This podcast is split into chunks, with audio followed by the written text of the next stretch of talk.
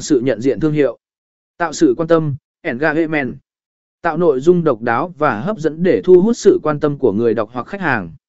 Tăng tương tác trên mạng xã hội, social media engagement. Chia sẻ nội dung trên các nền tảng mạng xã hội để tạo sự tương tác và kết nối với cộng đồng. Thu thập thông tin liên hệ, Liao giờ ra tì hòn. Sử dụng nội dung để thu thập thông tin liên hệ từ khách hàng tiềm năng thông qua các biểu mẫu và gửi email. Tăng doanh số bán hàng, xạ lẹt in.